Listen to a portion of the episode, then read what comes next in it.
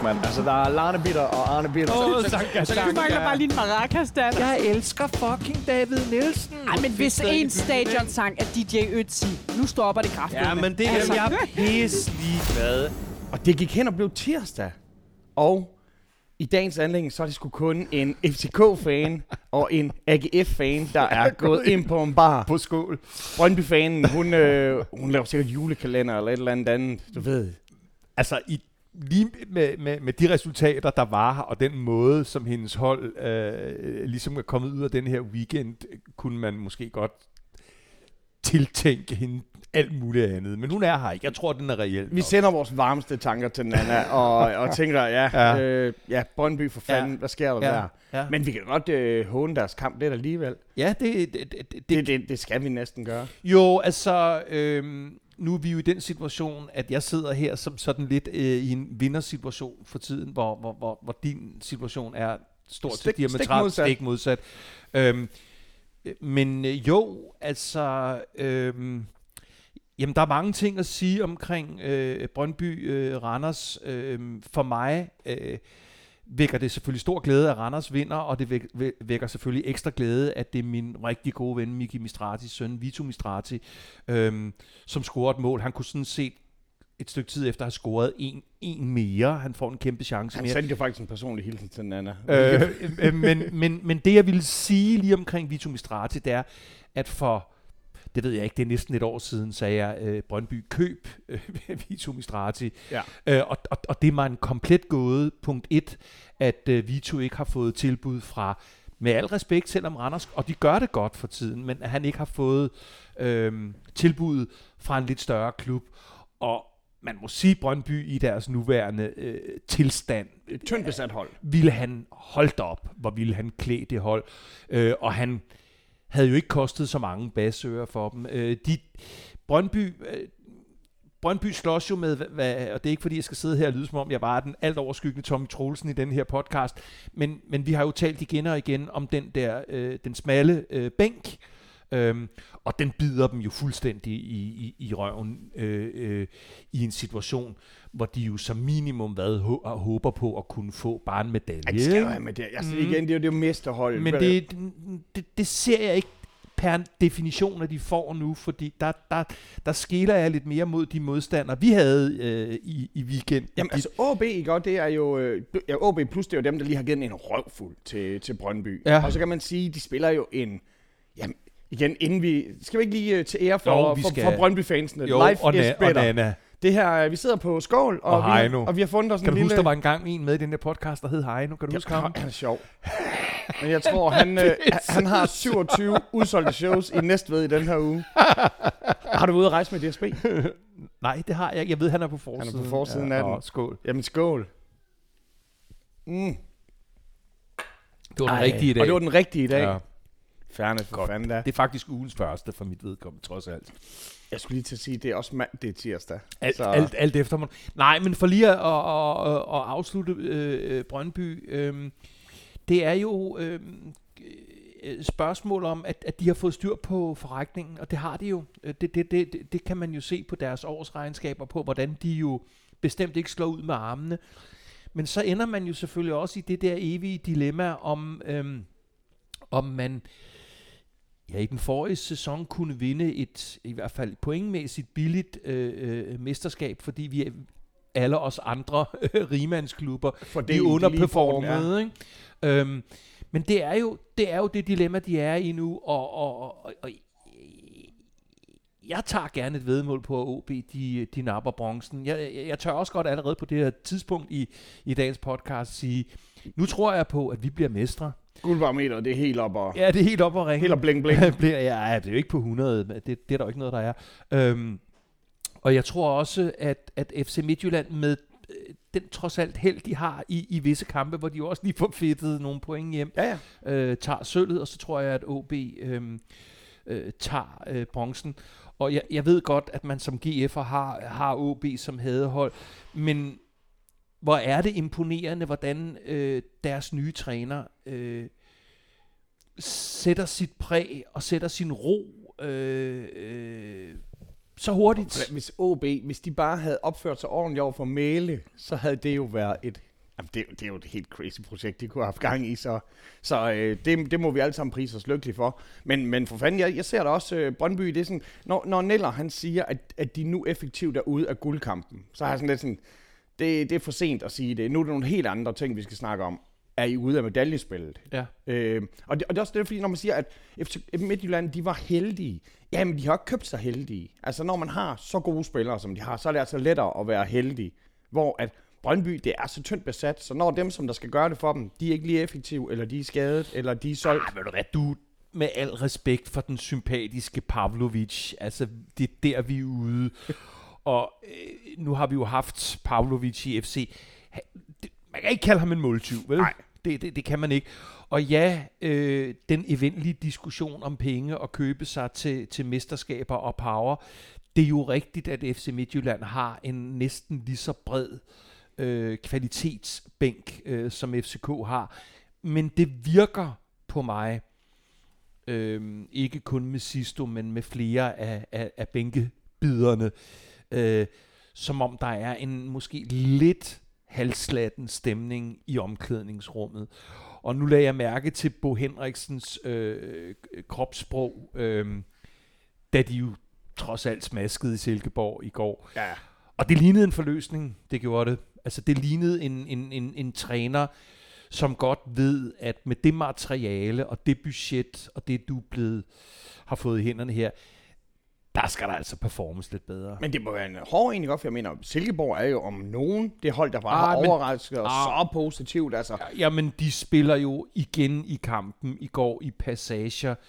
Noget sindssygt flot, bevægelig fodbold, hvor der er plads til små finter, men stadigvæk de bevæger sig som en organisme hen over banen. Og, sådan en spiller som Helenius kunne vi da godt bruge i Aarhus. Det. Ja, bestemt.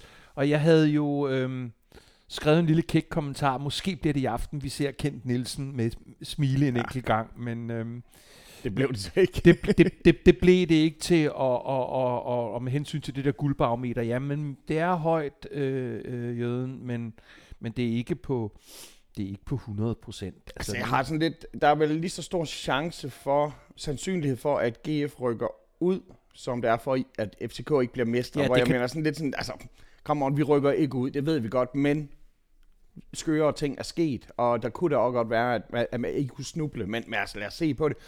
Men Brøndby, dem har jeg lidt meldt ud, og så på der, og skulle se sig selv som den store klub, de er, det mesterhold, som de er, og så skal de spille mod Randers, som jo, altså Randers er jo Danmarks 5. største by, vi skal jo ikke underkende den på den måde, men kæft, det må have været en kold spand vand i fjeset at være på hjemmebane på Brøndbyernes Idrætspark, ja, og så se dem tabe sådan en kamp der, for helvede. 30 års jubilæum på sydsiden. Den var ikke rar, men altså det, jeg synes allerede, jeg har sagt det, jeg siger det også gerne direkte, de ligger som de har ret, og de har ret. Og balancen mellem at have det der fornuftige regnskab, og så leverer anstændigt i en mesterskabssæson for deres vedkommende. Altså, der er lidt for langt mellem enderne lige nu. Altså, sådan synes jeg, det ser ud udefra.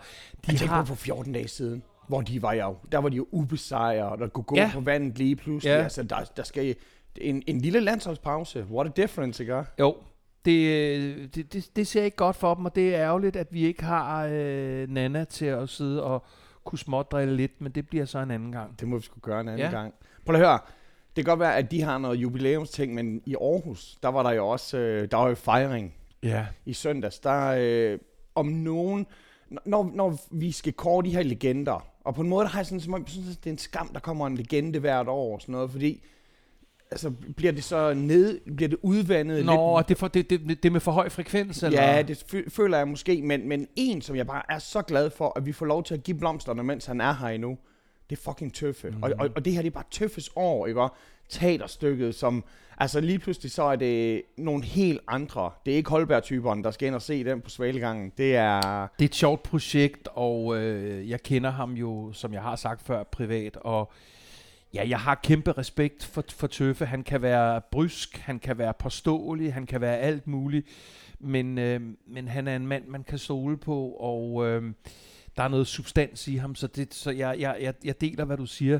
både i forhold til den der legende-kåring og teaterstykker osv.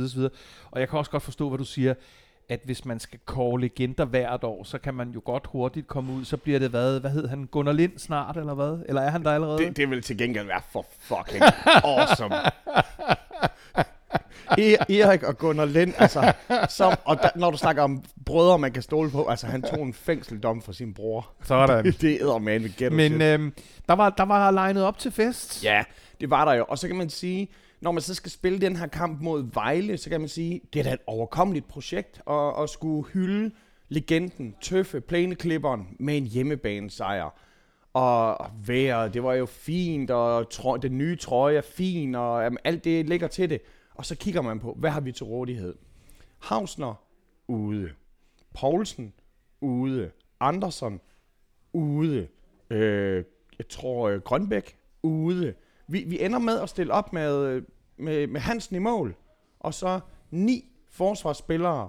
Og så Bundo. Altså, det er jo ikke opskriften på en sejr. Fordi normalt GF, når vi kommer foran, der er scoret efter 3 minutter. Jamen så død og pine, så skal den store bybus jo parkeres nede foran mål. Men det her er som om, det er det, vi har at gøre med nu. Og vi kommer nok til at tale om, hvorfor vi ikke har en angrebsspiller mere. For eksempel den islandske Vulkan.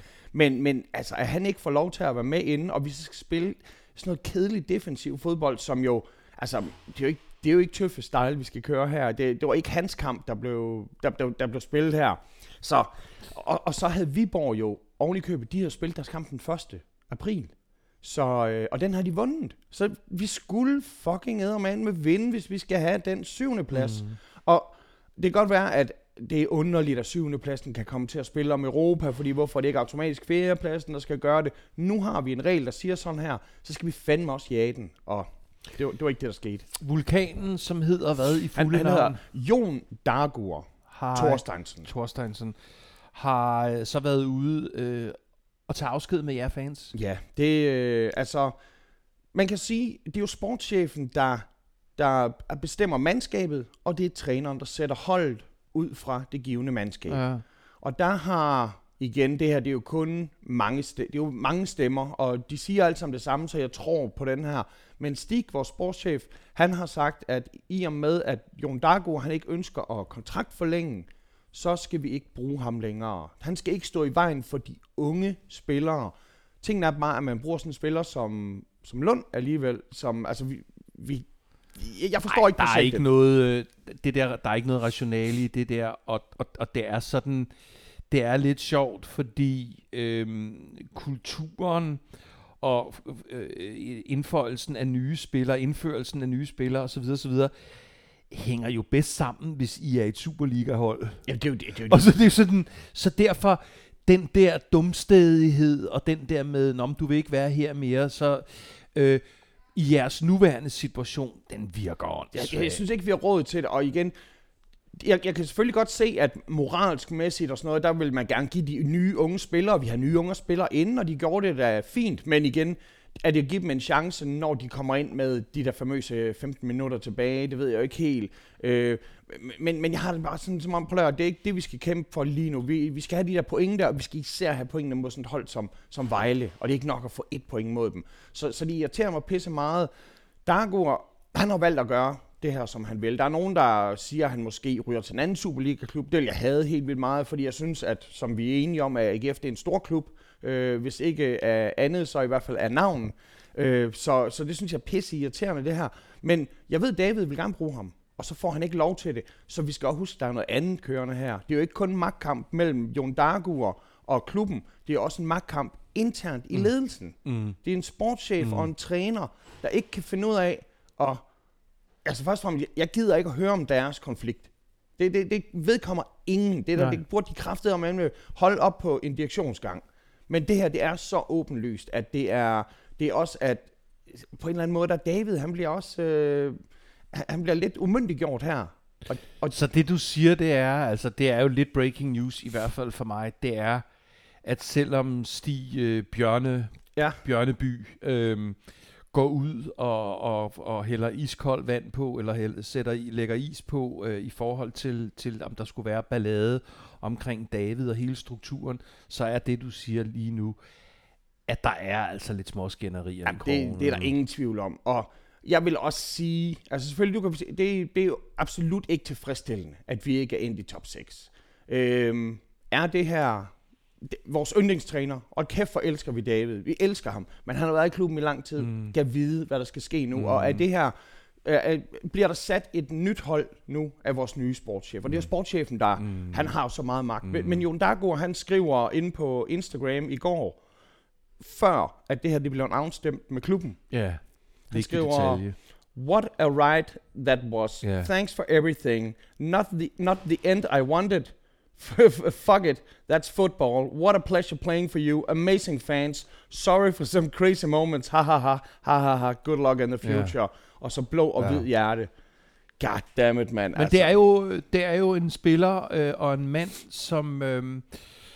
som helst havde været med til at sørge for, at i den nuværende situation kommer så tæt på den 7. plads som overhovedet muligt, og gerne både for sin egen karrieres fremtid, men også for en klub, som han jo faktisk har følelser for, giver den alt, hvad den kan trække, og det får han ikke lov til, og det synes at være ukonstruktivt og nærmest decideret barnligt i jeres nuværende situation. Det gør det, og så kan det godt være, at jeg mange gange har skældt ham ud for at være umoden.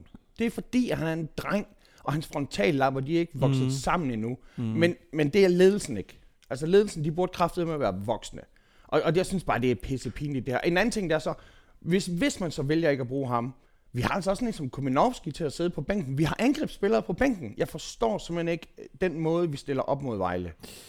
Jeg kom til at smile, fordi, som vi kommer til lidt senere, Grabars frustration og raseri efter kampen i Aalborg, der ser jeg ham dedikeret gå og klage sin nød til Rooney. Ja. Der kom jeg bare til at tænke på, Grabar, du ved godt, at du går lige nu og udstråler din frustration til en 16-årig knægt, ikke? Altså det er bedre end at sparke en bold i fjeset af en 16-årig knægt. Det er bare interessant, når de der, jeg ved ikke om det er magtting, men de der sådan strukturting på et hold, bryder ud i lys lue for åben kamera, ligesom da vi for et par uger siden smågrinede lidt af Sisto, som stod som en salgstøtte efter kampen, selvom det måske er på en tragisk baggrund, fordi han måske er psykisk ustabil, hvad ved jeg, men de der ting, som udspiller sig for os, det er også en del af gamet. Ja. 100%. Men og kæft, Sisto har jo den ensomste mand i verden på det billede der. Altså. Ja, det var det var også derfor, jeg siger, at så var det heller ikke sjovere-agtigt, men det er trist, og du ved jo, du kender jo mit forhold til kokkød, til at jeg hele tiden gerne vil have jer med der, hvor det er sjovt. Overlæger Andersen citat, det var et overlæger Andersen citat, det kunne jeg lige. At jeg gerne vil have, at I er med, hvor det er sjovt, og jeg mener, I står til at skulle flytte over på et state-of-the-art stadion, og opbakningen kan der jo ikke udsættes noget som helst på. Altså, I er jo mange efterhånden, der møder op. Og vi er hold, jeg mener, vi er et hold, der har hele Danmarks opbakning. Altså selvfølgelig, vi er nok også det hold, som der er flest, der hader, tror jeg, fordi at det er noget mærkeligt noget, at hvorfor holder alle journalisterne med AGF, hvorfor holder kronprinsen med AGF, og hvorfor Thomas Helmi, voldsparatheden og Bamse. Nå nej, han er død. Ja. Salig Bamse, fucking helt. Ja. Men det er igen, det er bare, det tilkommer simpelthen ikke, at vi skal ligge rundt dernede. Og jeg har jo sagt det her, ja først og fremmest, så er det jo også farligt for os, når det er VM-år. Det er jo de år, hvor vi kan rykke ned. Nå. Det er jo statistikken, der siger det. Ja. Så alt det er sgu lidt farligt for os her. Men jeg har jo sagt det før, og jeg håber ikke, at Lyn de rammer ned 2 gange. Det er jo kun matematisk, at vi kan rykke ud. Ja, nu er det jo sådan, at der er et par hold, som jo til stadighed performer mindst lige så dårligt, og er bagud på point, om jeg så må sige. Altså, tag nu Vejle for eksempel. De har, og så igen, så virker forskellen så ikke så stor. Vejle har 17 point. AGF har 27. Det er jo ikke meget. Nej. Men selvfølgelig, når man sætter 17 over for 27, så er der alligevel Og man må gå ud fra, at selvom det er nedrykningsspillet, så er der jo ikke nogen, der har lyst til bare at lægge sig ned. Altså fordi... det er det heroppe, det er noget ved at være. Altså, så kan man tage sådan et hold som FC Nordsjælland, hvor der jo også er eksperter, der begynder at tale om dem som reel nedrykningskandidat. Ja. Til hvilket jeg så en kommentator sige, men det kunne jo så godt ske. Men hele deres ungdomsprojekt, deres skoleprojekt, deres talentudviklingsprojekt, vil formentlig så gøre, at jamen, så tager de ned og vender i første division, og så er de tilbage igen. Men nej, jeg ser jeg ikke rykke ned. Det gør jeg altså. Det gør jeg ikke. Altså, for mig nu stadigvæk, den hedder Sønderjyske, den hedder Vejle. Og så må vi se, selvfølgelig kan jeg godt... lad os se nu, i den her weekend, nu skal jeg op og se Bolly Farum. Hvor er det fucking fedt at være på udebane. Altså, ja. Der er jo en helt anden stemning der. Så udover, vi kommer ikke til at køre med vores bus, fordi at de høje dieselpriser har gjort, at der ikke er gratis øl i bussen. Og jeg skal love dig, at tilmeldingsprocenten den faldt. Det har folk meget lidt solidaritet med situationen i Ukraine i forhold til jeres bus. Så blev det altså, så tager vi sgu en bil i stedet for, så er det stakkels Henrik, der må holde sig ædru. Nå ja, ja. Det er sådan, den er. Men igen, skal vi så lige igen. Bundo, første halvleg, lyspunkt. Altså en skam, at der ikke kan blive scoret, men det er også svært at være en mand mod et helt hold. Men hvor er det bare skørt, den her Bundo her, altså... Hvor var han henne, da han var i Belgien? Hvor var han henne, der var i København? Ja, jeg har jo sagt om nogle spillere før.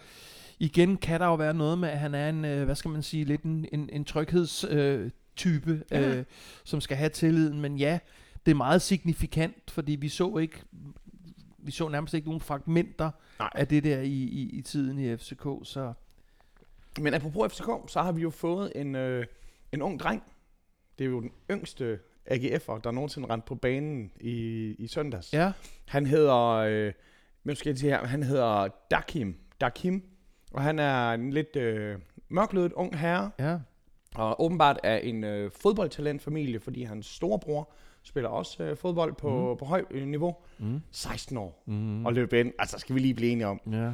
Nu har vi selvfølgelig praised Rooney, men hvor er det sindssygt af et barn. Han er ikke gammel nok til at... Hvis Mette Frederiksen får sin vilje, så kommer han aldrig til at kunne købe en lovlig cigaret i nogen kiosk. Nej, det kan være, det er meget godt. Det er jo helt sindssygt. Han er ikke gammel nok til at købe en øl her på skole. Han er ikke gammel nok til at køre bil. Altså. Nej, og så kan han gå ind og spille Superliga-fodbold. Ja. Det er jo lidt ligesom som med Rooney, det, når man har med 16 år at gøre, så skal man jo virkelig veje sine dispositioner på en guldvægt i forhold til, hvor meget tid skal de have på banen, hvad for en position skal de have, hvad for nogle kampe skal man måske overveje, at man ikke skifter dem ind i, og så videre, og så videre. Og så hvem skal de stå op af? Det er også derfor, altså, jeg har da respekt for Nordsjællands hold, men jeg kan godt lide, at vi i det mindste i AGF har det været sådan lidt, så har der været nogle ledertyper inde på banen, der ligesom har vist vej og taget dem under deres vinger. Eller hvis det er Stig Tøftings tilfælde, sat dem til at bære tasker og sådan noget, hvis de laver den fuck op. Så jeg skud til ham. Det er dejligt nok at prøve noget nyt. Men det gad bare godt, at vi måske også lige har haft en værdigere afsked med vulkanen. Ja. Altså, når man kigger bag på min telefon, det er jo vulkanen, der er her, ikke? Og jeg har mulighed for at skifte ud og sådan noget. Det bliver jo det helt sørgeligt. Jamen, jeg kan godt forstå, at du må være i endnu et, og det har du været mange gange over de år, vi har lavet den her podcast, og som GF-fan. Jeg kan godt forstå, at du er i et dilemma, fordi...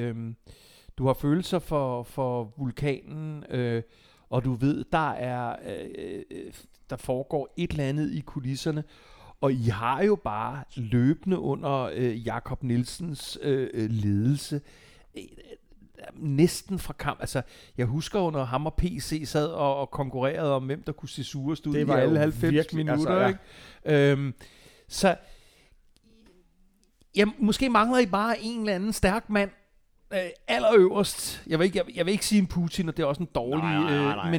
Men en stærk mand, som siger, nu skal I fucking holde op med det pjat.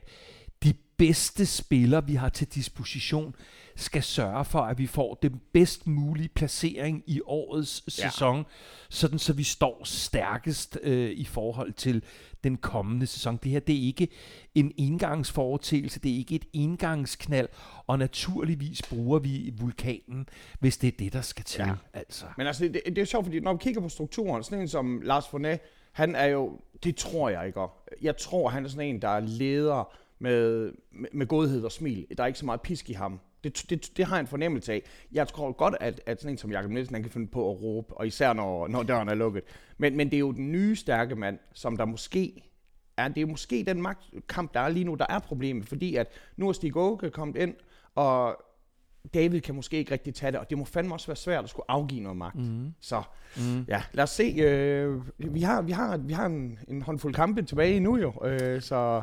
Ja, det kan blive et cirkus, det her. Det bliver spændende. Jeg vil jo lige sige, Lars Ponæ, at hvis den fast lytter af den her podcast, og er en sympatisk mand, og jeg er ikke sikker på, altså det kan godt være, du ved mere, end jeg gør. Jeg tror faktisk godt, han kan skrue bissen på. Og Lars, hvis du hører det her... Du er altid velkommen. Ja, det er du også som gæst i... Ja, men vi tager jo... Vi tager til Nordjylland... Så du den statistik, jeg tog op? Jeg kan ikke huske, han har spillet altså som træner for de forskellige hold, han har haft i Superligaen. Har han, jeg tror det var sådan noget små 30 kampe, og han har kun én gang tabt til OB. Wow. Ja, hans statistik mod OB er helt vanvittig. Det er fantastisk.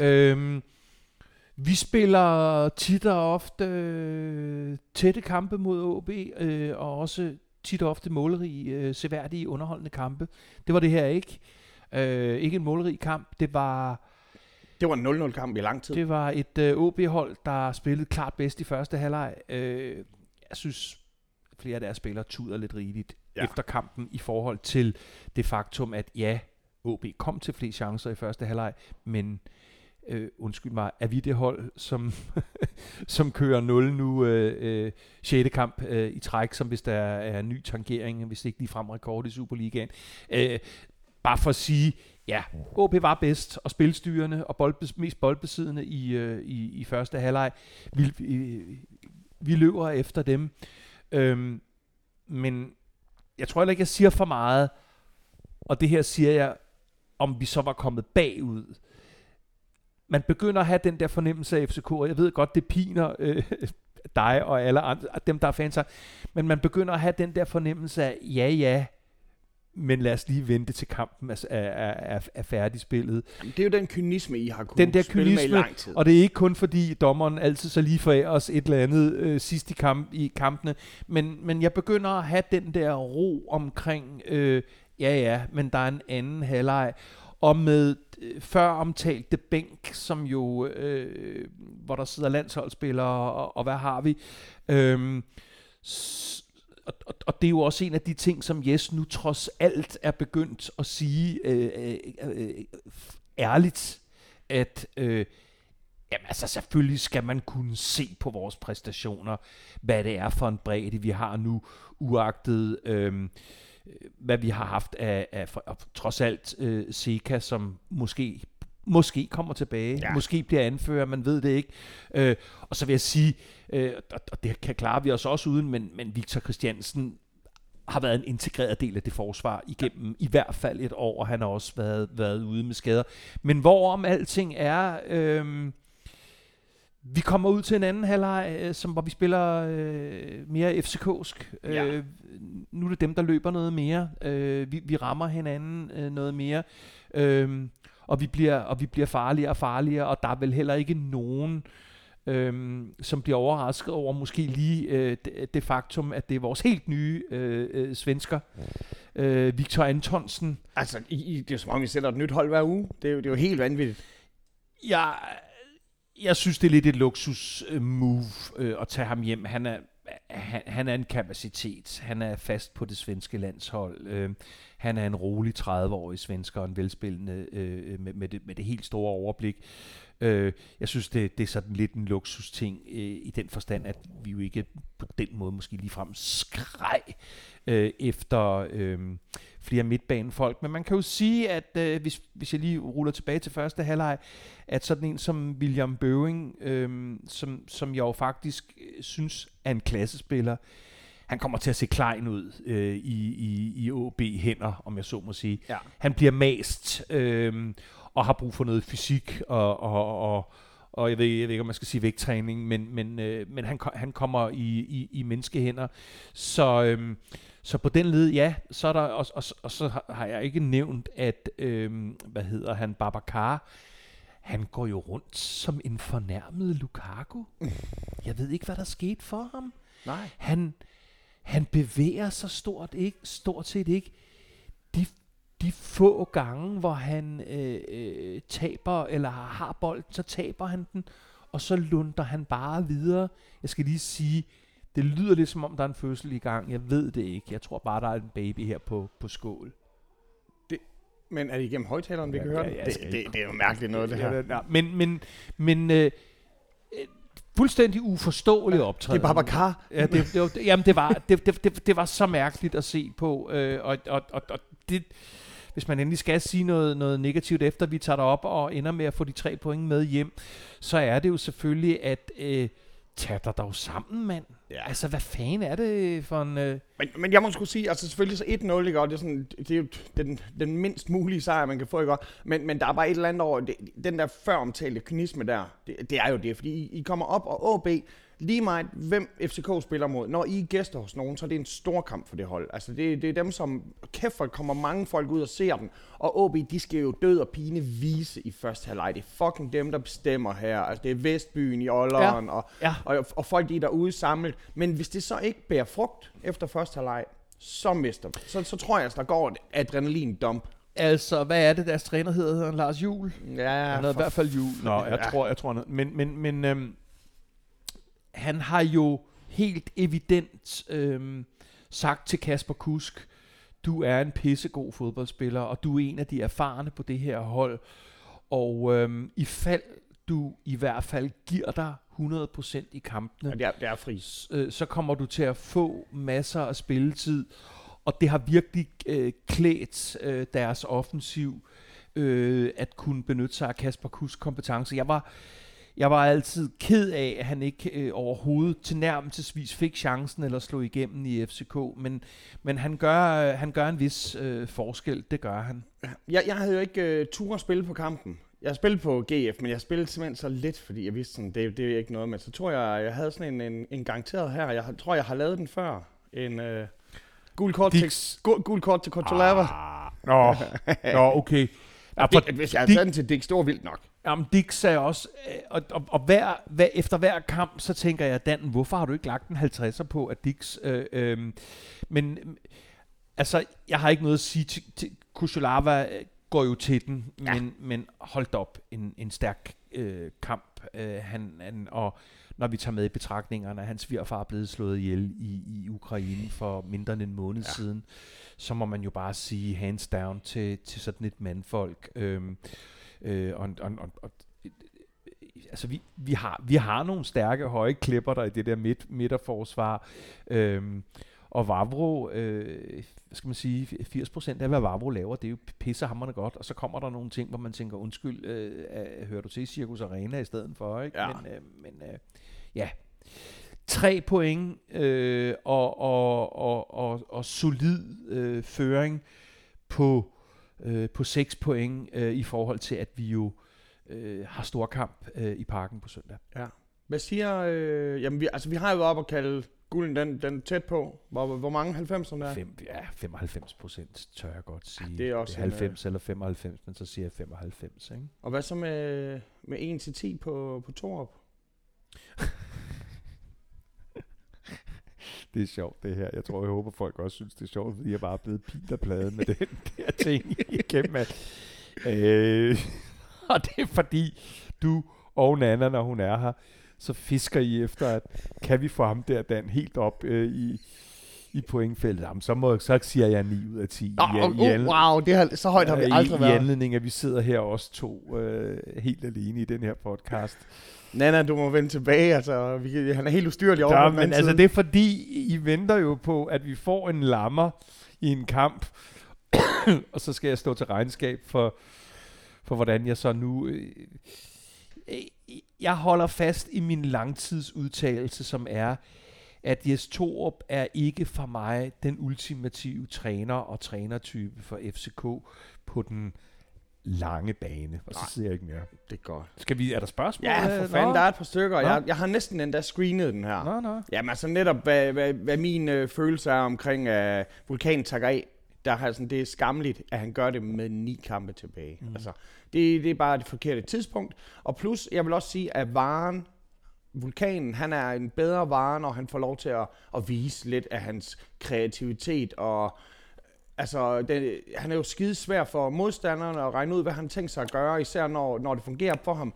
Det er bare ikke værdigt for nogen af os, og vi betaler hans løn alligevel, så jeg forstår simpelthen ikke dispensationen. Nej, for os andre kommer det til at virke lidt barnagtigt og lidt pinligt, fordi I ikke har spillerne til at kunne agere på den der sådan lidt halvfornærmede måde. Ja.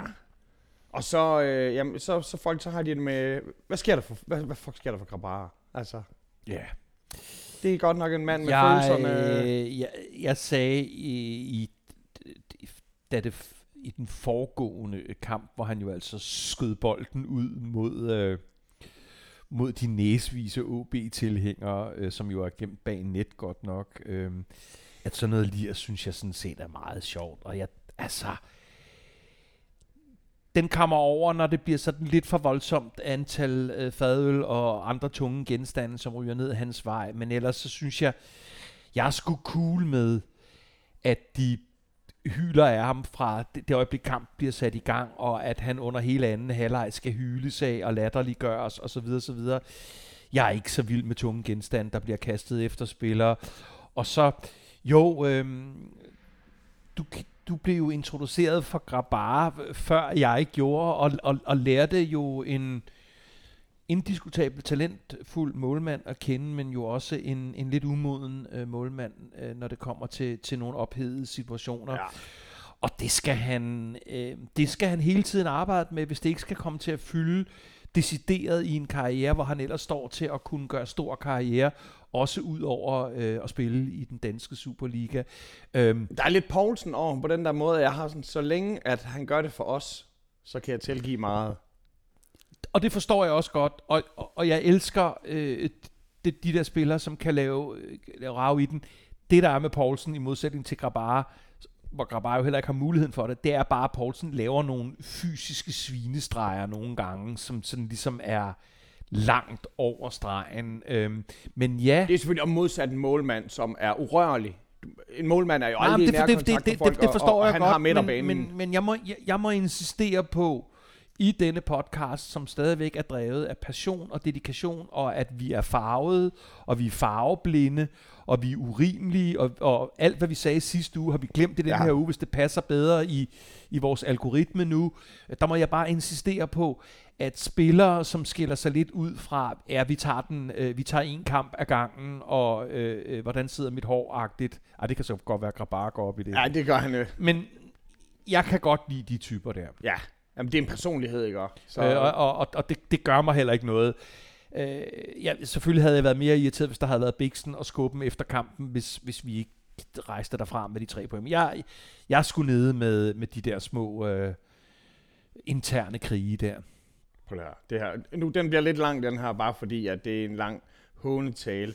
Nu har Jøden været mere lalleglad og optimistisk end 3-5-årige drenge i en slikbutik med mors dankort. Først proklamerer han, at han var sikker på, at AGF ville komme i top 6, som det nærmest var matematisk umuligt. Jamen, det har jeg så anerkendt nu, at vi ikke er der. Siden proklamerer han meget sikkert, at de nærmest ikke kunne undgå at blive 7'ere. Jamen, altså, det kan godt være, at 8. pladsen den virker lidt mere sandsynlig, men jeg håber da stadigvæk, at vi med eller uden vulkan kæmper for den der forjættede 7. plads. Efter 30 minutter havde AGF position på... vi havde 5 skud på mål, og så til sidst så vinder Vejle. Jamen, det er jo den samme kamp, jeg ser der. Om jeg stadigvæk er lige så optimistisk? Ja, det kan jeg fandme love dig for. Det bliver vi nødt til at være, når at spillerne og ledelsen, de ikke kan ønske det bedste for holdet. Så skal vi huske, at holdet, de er ikke til for spillerne og ledelsen. De laver det af spillerne og ledelsen, men det er til for mig. Det er til for fansene, og så længe at der stadigvæk er liv, så tror jeg fandme på det. Altså, fight on the beaches! Godt. We fight on the air! Ja, den er jo mere aktuel end nogensinde før, men jeg kunne også godt se, det er sjældent, at du bliver sådan en lille smule pikeret. Ja. Men den der havde du lyst til at sige sådan, og det er jo selvfølgelig der, hvor I fans er, at selvfølgelig skal I sgu da tro på, at 7. pladsen kan blive tilkæmpet, og at I i hvert fald ikke rykker ud, ikke? Ja, og tænk på, at det er de to ting. Altså, det er jo to ender af samme ikke-attraktive pølse. Altså, jeg mener... Sagde hun også i går. Det gjorde hun garanteret. Men jeg mener, altså en nedrykning, det er jo helt vanvittigt. Jeg synes, at 7. pladsen virker mere sandsynlig end nedrykningen. Så har jeg ikke sagt for meget der. Så bliver der spurgt fra Frederik... Det er næsten den samme historie, bare at nu taler vi om Brøndby. Det hele sejler i bif. Først røg guldet, så røg topscorer-titlen til uger. Hvad bliver det næste? Først og jeg tror ikke, at han går pisse meget op i topscorer-titlen. Altså, jeg tror gerne, at han vil score. Men jeg tror, det er sådan noget som, når man ikke har andet, så begynder man at gå op i den der. Jeg tror, at det, der er vigtigst for dem, det er ikke ham. Det er ikke ugers position som topscorer. Det må fandme være det hold. Altså, nu skal Neller lige have styr på det her igen. Og det er de hårde gutter, I spiller mod. Der er jo forskel på at spille top 6. Guldkampen er jo anderledes. Det er jo de på det givne tidspunkt bedste hold, man spiller mod. Altså, jeg har ikke ret meget at tilføje i forhold til, hvad jeg har sagt tidligere omkring deres situation lige nu.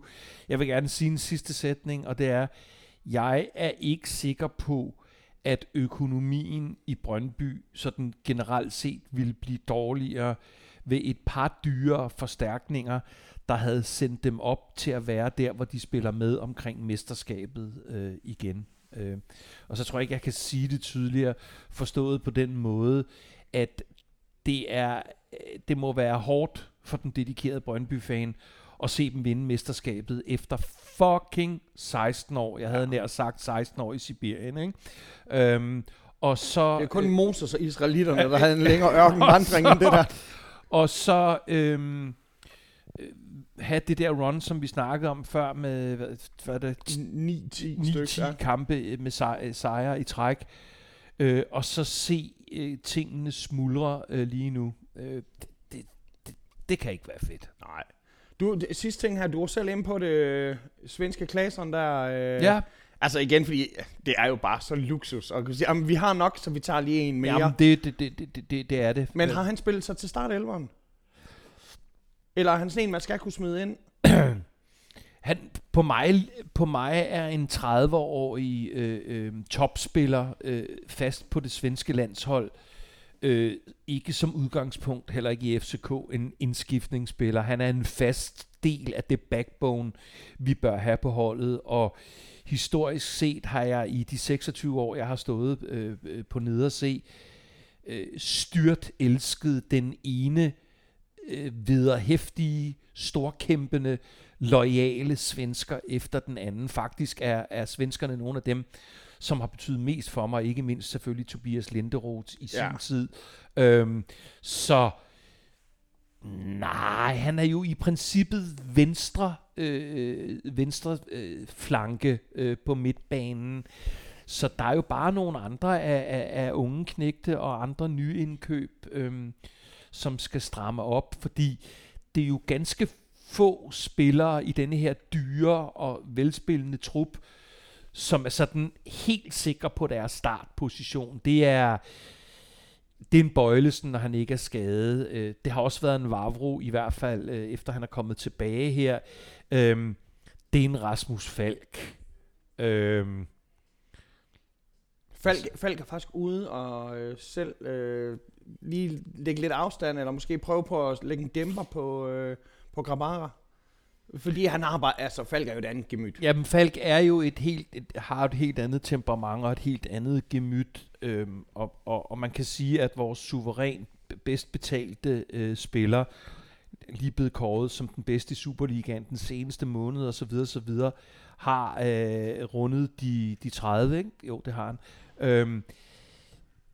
Det er også rart, hvis han tager en lille smule ansvar og har blik for lidt andet end sit eget fuldstændig vanvittige ekvilibristiske spil. Og så ved han jo, hvad der foregår herhjemme på en anden måde. Jeg ved da godt, at Grabar, han kan jo godt følge med, og tingene bliver også oversat til engelsk eller polsk, men Falk har jo bare mere øret til gaden, må man forestille sig. Og der synes jeg faktisk, at de danske spillere, de skylder de udenlandske stjerner og simultan oversætte lidt, sådan at de... Ja, det er i hvert fald... det er der jo mange, der har overblikket til. Jeg vil sige, Rasmus Falk har jo fået sin fodbolduddannelse og ungdom sammen med Christian Eriksen, som kom, Eriksen kommer ud af den mest syge uge overhovedet. Der, altså, det var vanvittigt. Men det er bare for at sige, lige præcis på det her, altså de minder her en del om hinanden, også nogle gange i spilstil, men de minder jo i hvert fald om hinanden i, minder om hinanden i den forstand, at de vil jo gerne 100% koncentrere sig og fokusere på spillet og intet andet. De har ikke lyst til at være ordfører, overstyrende, råbe højst. Der ligner de meget hinanden. Ja. Ikke? Tusind tak for spørgsmålet til jer alle sammen. Det her det er fra Michael til Dan. Frankrig. Vi skal fucking op mod Frankrig. Altså. Ja. Det bliver en hård en. Men jeg tror ikke, vi kan godt klare en anden plads i den pulje. Men altså, nu er jeg jo den sidste, som skal bryste mig af at være landsholdsekspert, fordi på landsholdet er jeg ren medløber, som jo nogle danskere er. Mm-hmm. Ingen nævnt, ingen glemt. Så jeg er sådan set kun landsholdsfokuseret, når vi er inde i en god stime. Og det er vi jo, det er vi jo i disse år.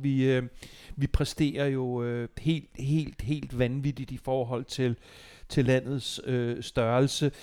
Så, hvad var det? Tunesien, og så var det, hvem er det sidste? Jamen, kan jeg ikke huske, jeg ved ikke, blev det Peru, eller blev det Afghanistan? Eller? Ja, det var Emiraterne, Australien eller Peru, det kunne blive. Ja. Jeg håber ikke Australien, fordi jeg kan ikke bære, hvis vi skal spille mod Armeni. Altså, det. Nej, vi lige meget hvad, så vil vi jo altid komme op mod nogle af de der traditionelle tophold fra Europa og verden, som præsterer stort set altid, og så nogen, som vi bør slå. Og altså ærligt talt, på en god dag, hvor de arrogante franskmænd ikke sådan helt har forstået, at hvad det er med de der danskere, kan vi så ikke lige... Det kan vi da, altså hvis det ikke havde været for en skælderøjt dommer og et par dygtige englænder, så havde vi stået i finalen i EM. Ja, det skal sgu nok... Jeg er sgu mere bekymret for hele det der setup med det der land, og hvornår kampene skal spilles, og der er 56 grader, og... Ja. Men man gad godt i pulje med Katar. Har du set den der maskot, de har lavet sådan en spøgelse, hvor folk skriver inde på den der officielle FIFA-side, at det genfærdet fra alle de medarbejdere, der er døde på at bygge de her stadier? Ja, det er op ad bakke. Det må man sige. Men det er sådan lidt sjovt, når vi i gamle dage var sådan, det var skamligt, så var der fik Tyskland tildelt olympiske lege, og det er godt, vi blev klogere i dag. Ja. Vi er ikke meget bedre, heller ikke på den konto. On that note. Hey Dan. Det var hyggeligt. Fandme da en fornøjelse. Ja. Ved du hvad, vi prøver i gang i næste uge. Hvem har I at spille mod? Jamen, vi har jo med Midtjylland. Det var Midtjyderne, den store topkamp der. Ja. Og det er på søndag. Hjemmebane? Ja. Du skal i bakken? Det skal jeg. Det skal Does jeg. The Pope smoke weed? Jeg skal, det gør han. Det skal jeg sikkert også inden kampen. I disse tider. Ja. Og så skal jeg til, jeg skal også i parken, men det er Right to Dream Park. Ja. Og derop der får man jo en lille en til halsen. Ja, det gør vi helt sikkert. Plus, de skal bare vide, der skal flest bare personale på udebaneafsnittet, for der kommer flere GF-fans, end der kommer lokale. God kamp. Ja. Tusind tak til Skål for at byde os indenfor i varmen endnu en gang. Og tak for Arne Bitter. Nej, undskyld, du var færnet. Ja, altid. Tak for det. En til halsen.